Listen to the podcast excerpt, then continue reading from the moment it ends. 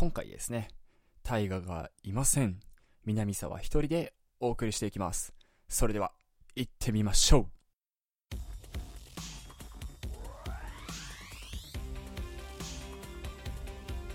社会人から始めるラジオ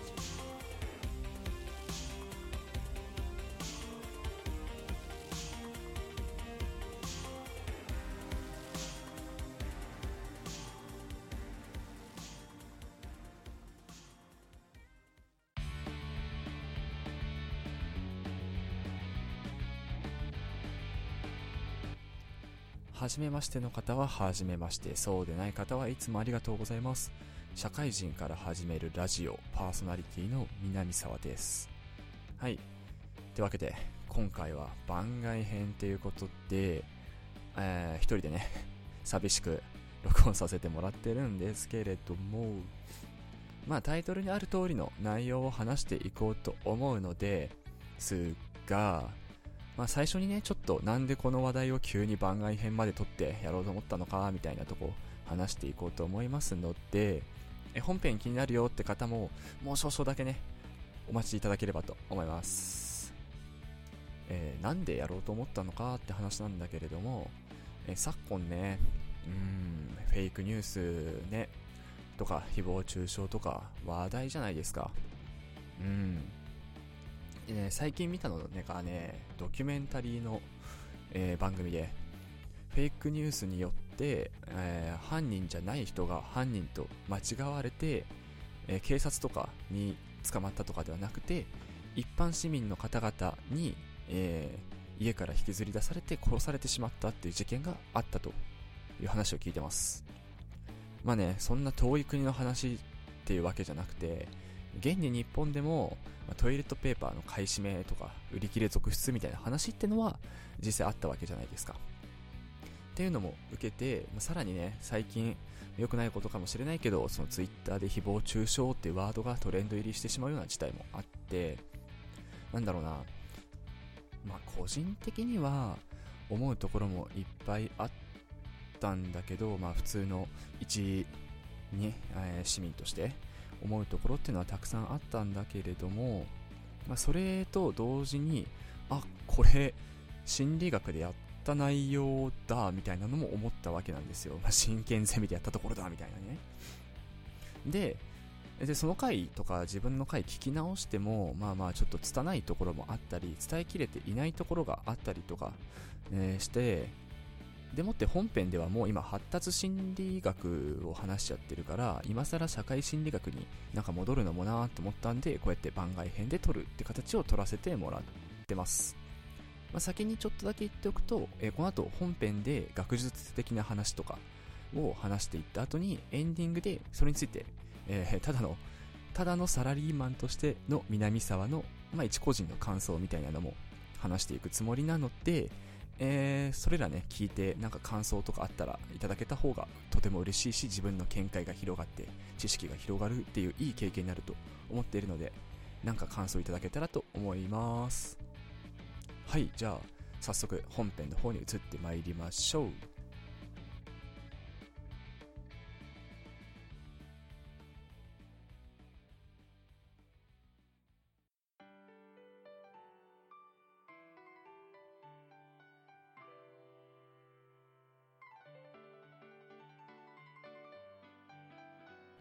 はい、本編です。というわけで、今回集団心理、群衆心理ってものを、えー、話していきます。集団心理って何って話なんだけど、集団心理っていうものは、人が、えー、ある集団、ある群衆に属したとき、複数人で人が集まっているときに、個々人にどういう心理が働いているのかっていうのが、集団心理、群衆心理になっています。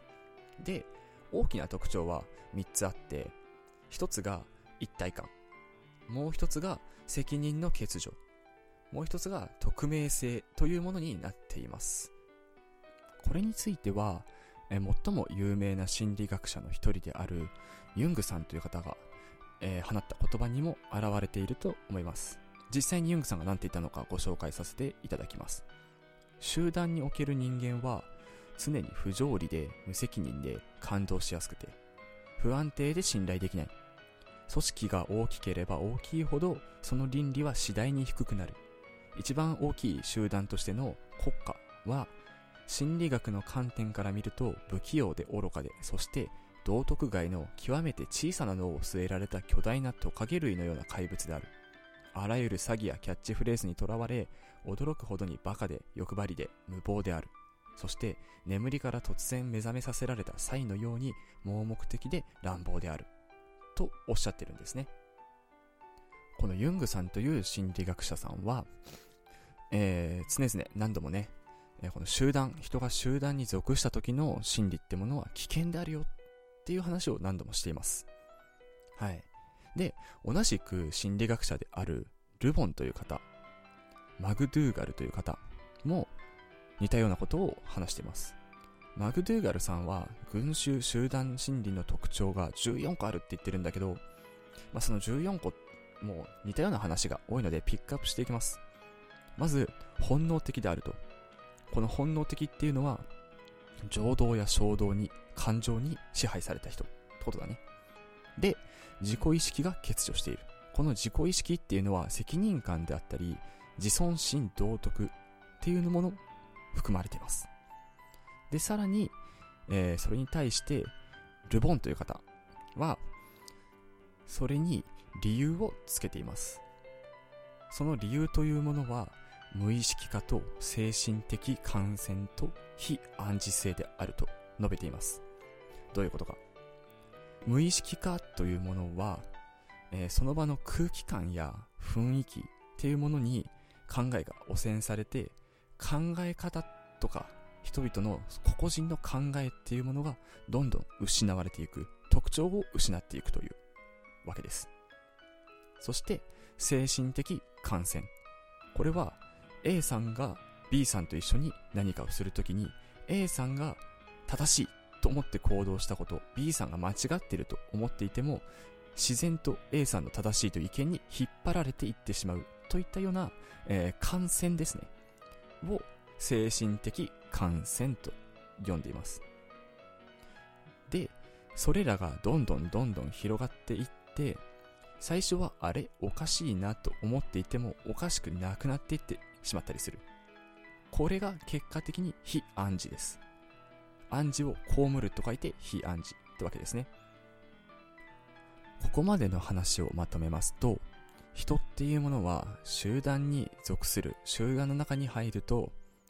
自分の意識ってものがだんだん無意識化していって、他人の言葉や他人の思想に影響を受けやすくなる。そして、その影響を受けた中で、道徳感であったりとか自尊心、責任感ってものが失われていって、人が意識もなく責任感もなくなってどうなるかってなったら、やっぱり感情的になってしまうんですね。で、感情的になることによるデメリットだったり、まあ、やっちゃいけないことっていうのも責任感、道徳感の欠如からどんどんな、えー、行ってしまうというわけですね。そうなると、えー、人間っていうものはだんだんと感情的になっていくと。こういった流れが、えー、ルボンさん、マグドゥーガルさん、そしてユングさんが話した集団心理というものになっています。そして今回のお話のもう一つのポイントとして集団心理とはまたちょっと話が変わってしまうんですけれども人が人に対して何か行動するときっていうものは援助行動と攻撃行動という二つに分けられます。この援助攻撃っていうのは意図せず援助してしまった意図せず攻撃してしまったというものは含みません。要は相手に対して善意を持つか悪意を持つかってことですね。悪意を持ったら攻撃行動、善意を持ったら援助行動というわけになります。さらに、その攻撃行動の中にも2つの攻撃行動があります。まあ、この2つっていうのは、えー、なんで行うのかっていう理由のところで変化する2つです。1つ目が、情動的攻撃行動。2つ目が、利己的攻撃行動です。利己的攻撃行動っていうものは、要するに自分の利益のために他者を攻撃するという攻撃行動のことですね。例で挙げると、暴力で相手をカツアゲしたらお金が手に入ったってことは、暴力で相手を殴れば、自分の懐にお金が入る。だから暴力を行う。これが利己的攻撃行動の一つの例ですね。で、もう一つの情動的攻撃行動ですけど、これは感情に任せて相手を攻撃するというものになってます。この感情に任せてっていうのは、特に自分の目的達成の邪魔をされた時に人っていうものはフラストレーションが溜まりやすいと言われていて自分の目的に対して邪魔してくる存在っていうものを攻撃してしまうわけですねまあこれも一種の利己的かもしれないんですけどそれを感情に任せるってところで情動的攻撃行動と言われています。今回の話の基礎になるものっていうものはもう一つありましてその一つがインターネットです。インターネットっていうのは、えー、よくねインターネット上の掲示板であったりとか SNS で言い合いだったり口論ってもの発生してますよね。見たことあるっていう人もいると思うんですけどもそれってなんで起こるのって話なんですけど心理的なメカニズムは戦争や戦いなどと同じと言われています。どういうことか説明していきます。まず段階として仲間を作ります。そして敵を作ります。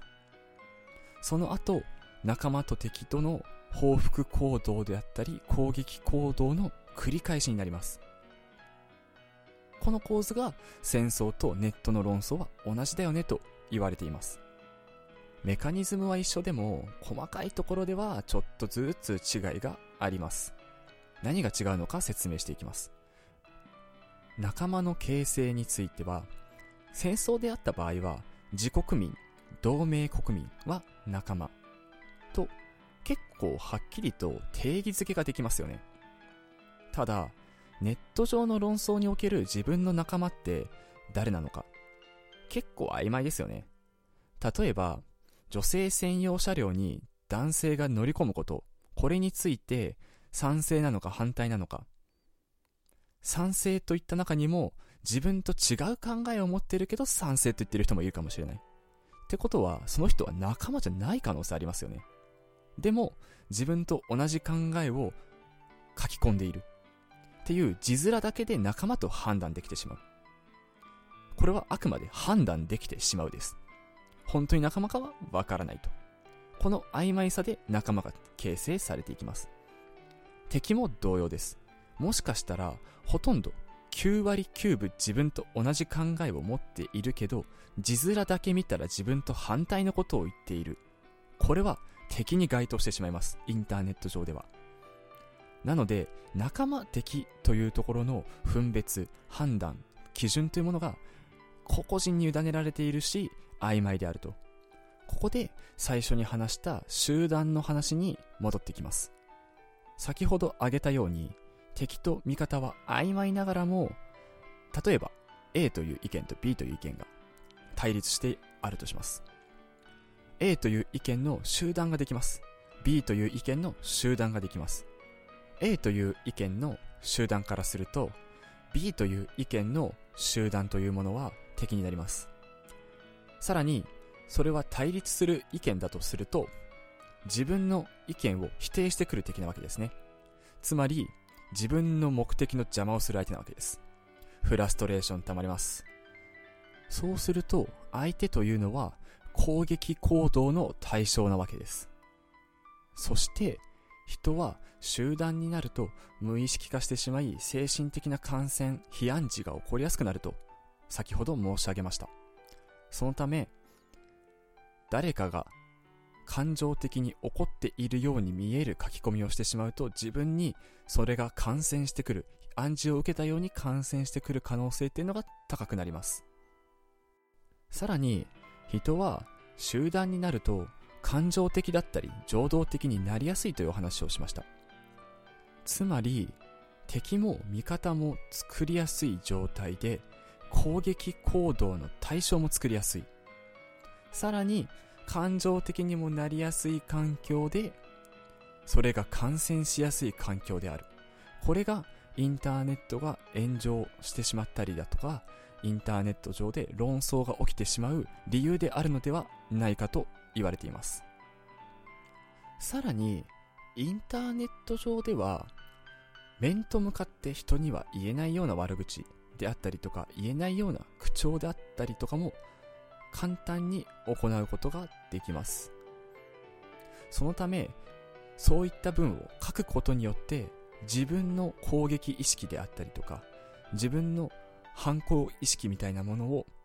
高める、高揚させることも簡単ですし、それらが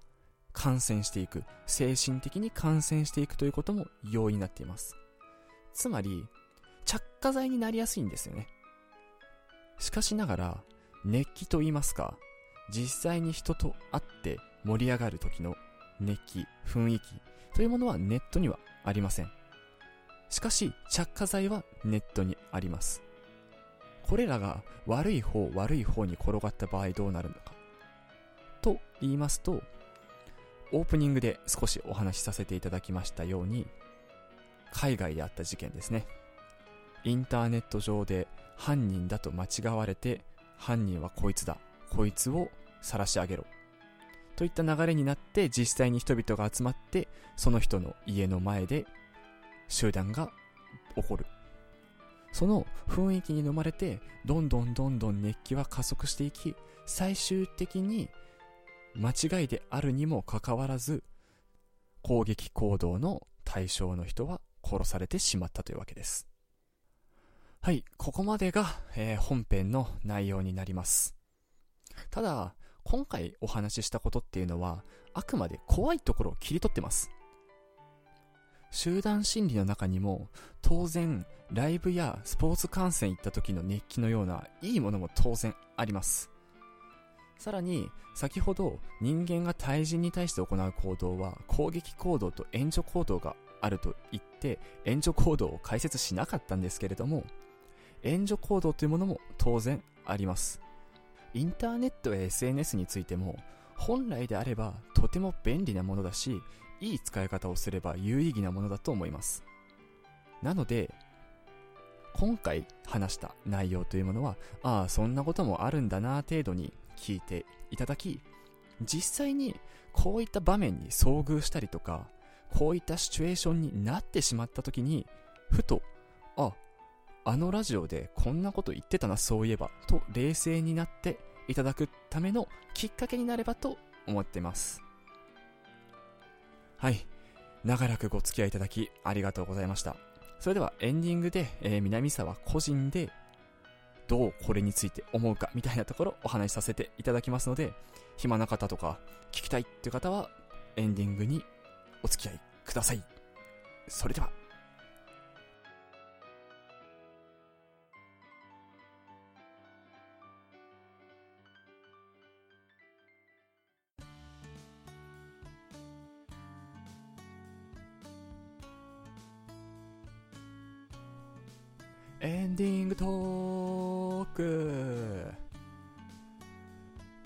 皆さんお疲れ様です。ここまでご視聴いただきありがとうございます。ここからは南沢の雑談タイムですので、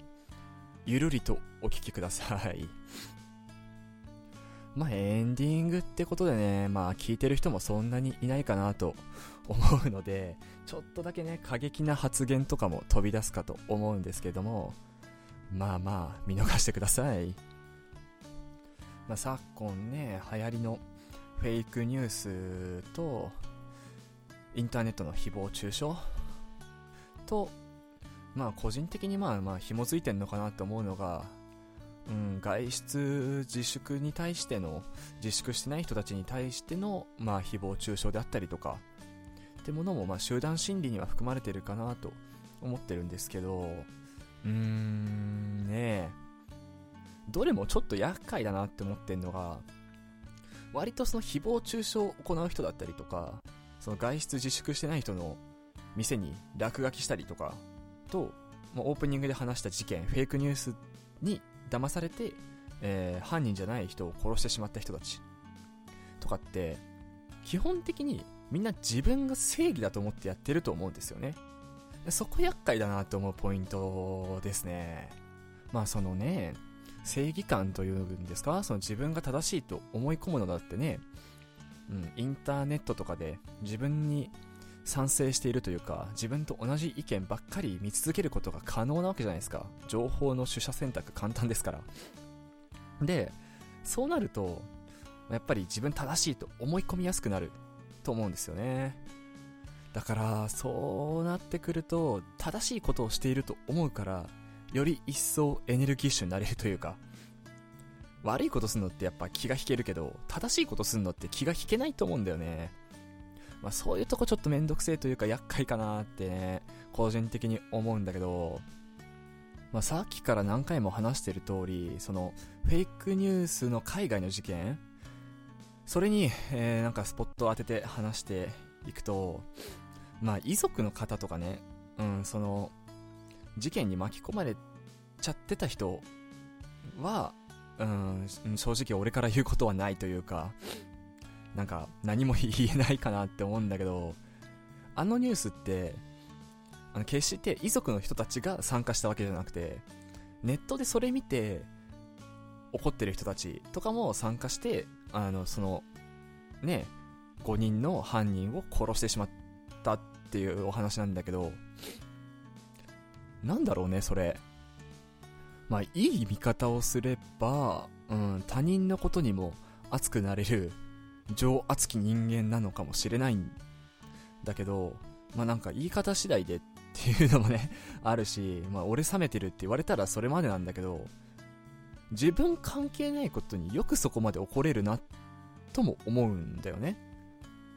だから、その、何？俺はその、この件ね、この事件については、事後にドキュメンタリーを見て知ったわけなんだけど、実際にそれをリアルタイムで追ってたとしても、うん、俺は多分そこに参加しないんだよね、多分ね。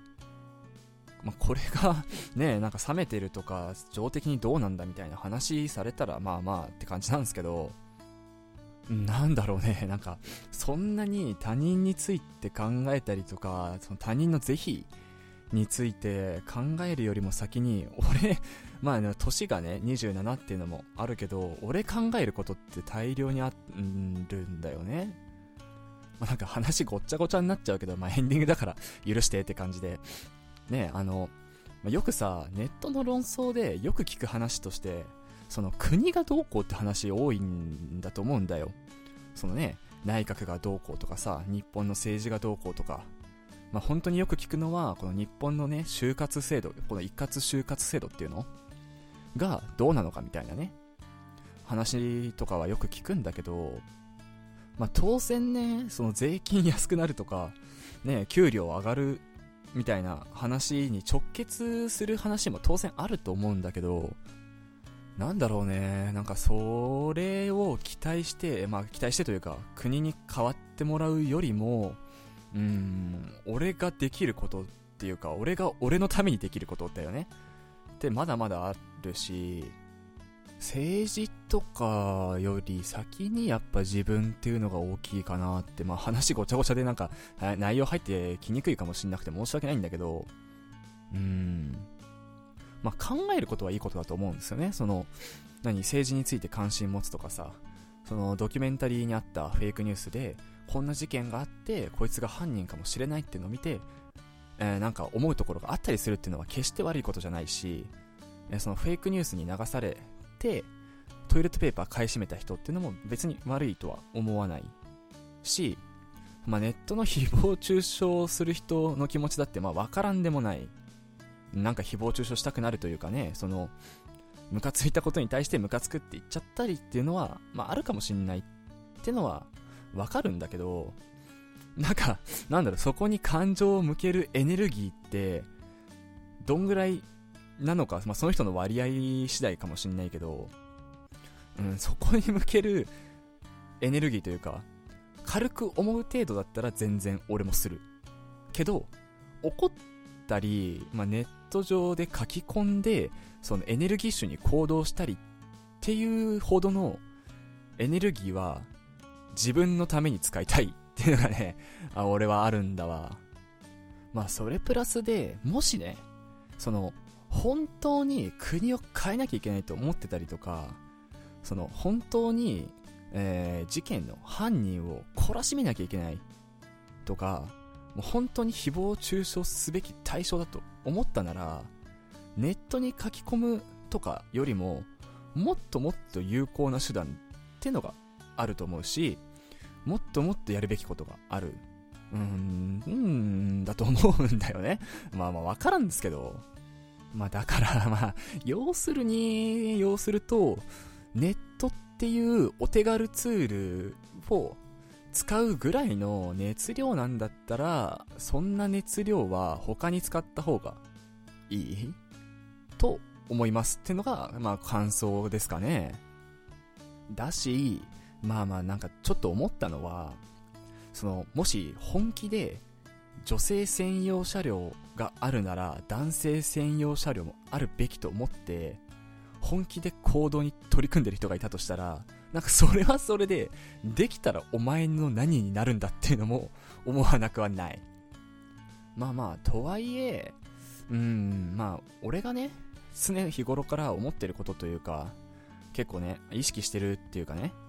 こととしては、まあ、ちょっと前にツイッターでね、うん、なんかわけわからない文章を書いてたとも思うんだけど、そのマイケル・ジャクソンっていう歌手がいて、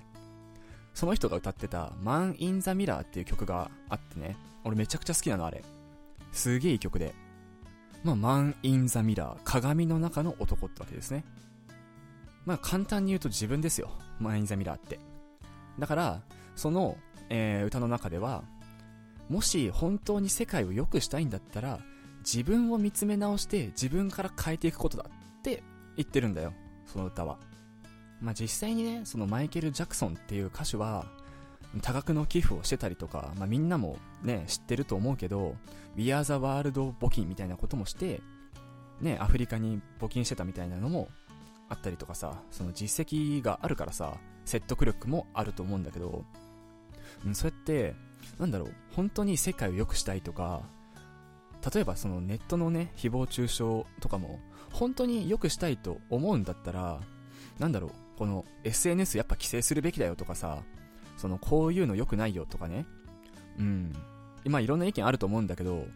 そういう意見、うん、よりも、まずはその自分を変えるっていうのを意識してほしいなっていうのが本当に思ったね。うん。そうね、今回はね、本当に誹謗中傷の件もあったし、ね、その騒動、外出自粛とかで、そのなんか政府が悪いとかさ、政治が悪いとか、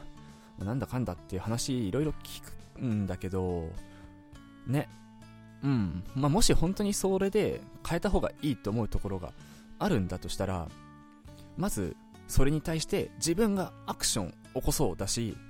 その前に、その自分は絶対誹謗中傷しないとかっていうその自分の意識っていうものから変えていくっていうのが正しいスタートなんじゃないかっていうのがね、南沢の、うん、個人的意見ですってところですね。はい。で、まあちょっと前に戻っちゃうんだけど、うん、まあ 俺は今、そこまでの余裕はないっていうかね、そのアクションを起こすほどの余裕はないから、まあ自分の意識だけでもね、そういったものに巻き込まれないとか、そういったね、まあ人に、俺はしない、誹謗中傷しないし、っていうのは心がけるけど、まあそれに対しての、なんか、ね、その、被害者の方を守るとかっていうところまで考えられるほどの余裕はないっていうね、まあ言い訳チックだけど、まあ話ですよ。うん。まあいずれね、本当に、まあお金とか、その生活とかに余裕ができてさ、っていうことになったら、その世界とか、この環境とかね、この日本を良くするためっていうのに動くっていうのも悪くないというか、そうあれたらいいなっていうかね、思うけどね。うん。まあ、それこそ結構マイケル・ジャクソンって俺すごい尊敬してる人だから、まあああいう風になれたらね、その Heal the World って曲でもね、子供のためにいい世界を作っていこうっていう歌詞がある通りね、そういう人間になれたらとも思ってるし、そうありたいともね、思うから、まあ、そのために今できることは、俺は自分の意識を高めるというか、ね、自分の意識が悪い方に流れないようにすることが、今俺にできる精一杯って感じかな。まあ、本編の振り返りはこんなもんにして、まあ、普段通りね、うん、さまつなことでも話していきましょうか。で、最近ね、地獄少女っていうアニメを見てて、まあ、知ってる人も知らない人もいると思うんだけど、地獄少女っていうのは、えー、恨みを持った人がインターネットの地獄通信ってものにアクセスするとその恨みの対象を地獄に流せるっていう契約を地獄少女とできる。でその代償に、えー、恨みを晴らした人は死んだ後地獄に流されてしまうっていう代償付きだけど一人地獄に流せるよっていうお話なんですよ。で1期2期3期4期ってあって1期はもう結構完全懲悪者で多分作品が伝えたいメッセージとしては、うん、悪いことをしたら地獄に流れる。悪いことをしちゃダメなんだよ。っていうのを伝えるアニメだったと思うんだけど2期になると結構ねガラッと変わってって、まあ、流されちゃったけど本当はいい人でしたみたいなオチとか本当はそいつは悪いやつじゃなかった逆恨みだったみたいなね展開とかあったり、まあ、最終回付近になるとその集団心理みたいなのが出てくるんだよね。うん。だから2期になるとちょっと人間ドラマというか、まあ、その藁人形の赤い糸を引くと地獄に流せるということなんだけどその赤い糸を引くまでの、えー、恨み持った人の葛藤であったりとか流される側の主張であったりとかみたいなところが面白いのが2期で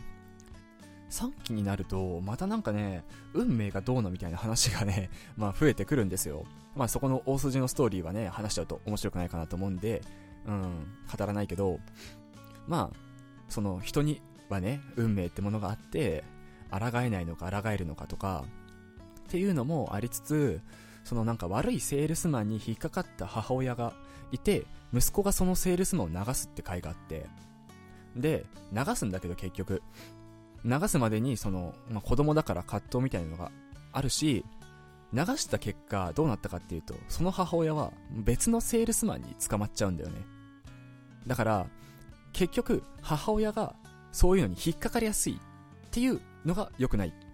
ていうのが問題の解決だったのに人を流しちゃった。地獄に流しちゃった。結果何も変わらなかったっていう、ちょっと胸くそが悪いというかね、うん、完全懲悪とは程遠いみたいな、うん、ものが出来上がってたりして、なんかね、1話1話にもドラマがあるというか、1話1話で考えることがある作品でもある。そのセールスマンの回はそういうのを考える回だし、話の大筋としては3期全体見ると運命ってのがどうなのかとか、2期全体見ると人を恨む、人を、えー、呪うってことに対してどう思うのかとか、集団心理っていうのが何なのか、みたいな大筋のテーマもありながらっていうのがね、いや、本当に面白いところだと思ってて、あれ1個ね、あまあ1期、2期、3期、1個つってもね、まああるけど、あれ見るだけで結構いろんなこと考えさせられる、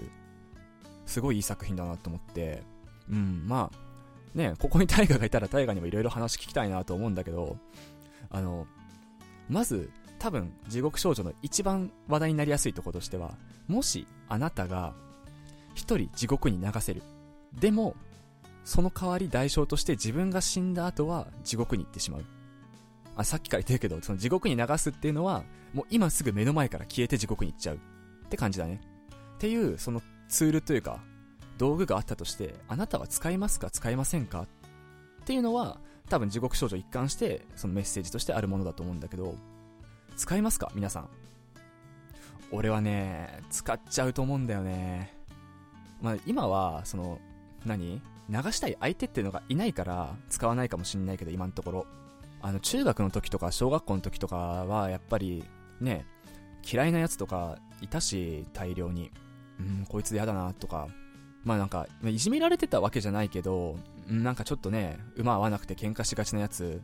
で、まあ喧嘩しがちだけど相手の方が腕力上だったから基本俺が服従しちゃってるみたいなね、こともあって、そいつとか流してた可能性っていくらでもあるなって。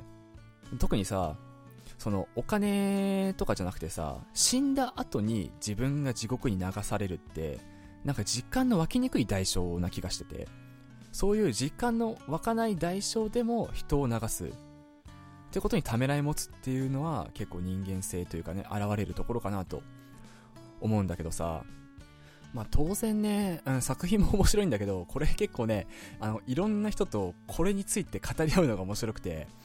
本当にその地獄にね、あなたが流せるとしたら流しますか流しませんかっていう話だったり、その、ね、人を呪わば穴二つって言ってね、うん、自分の呪った相手の墓穴を掘るような恨みをしたら自分の墓穴も掘ることになってしまうっていう意味のことわざことわざで相手を呪ったら因果応報ですよっていうことなんだけどまあそれについてもねうんいろんな人の意見聞いててあこういう考えあるんだみたいなところすげえ楽しいなあって思ってね。まあまあなんかさっきの話っていうかね前半のね振り返りにつながるかもしんないけど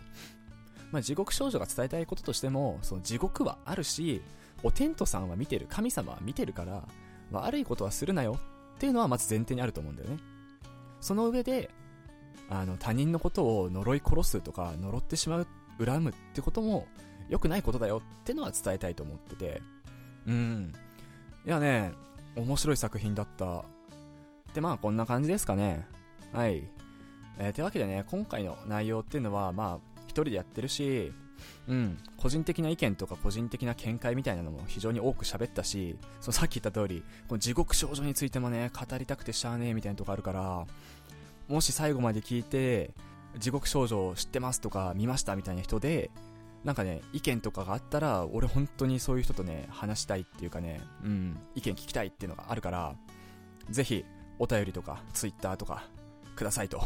いったところです。えー、メールアドレスはこちら。シャカラジ1992アットマーク gmail.com です。syakaradi アットマーク gmail.com ツイッターでももちろんお待ちしてますので、どしどしください。というわけで、えー、今回特別号お送りしましたが、次回以降はま通常編で、いつも通りやっていきます。大河と二人で手を取り合ってやっていきますんで、次回もお楽しみそれでは、お相手は、社会人から始めるラジオパーソナリティ南沢でした。またね。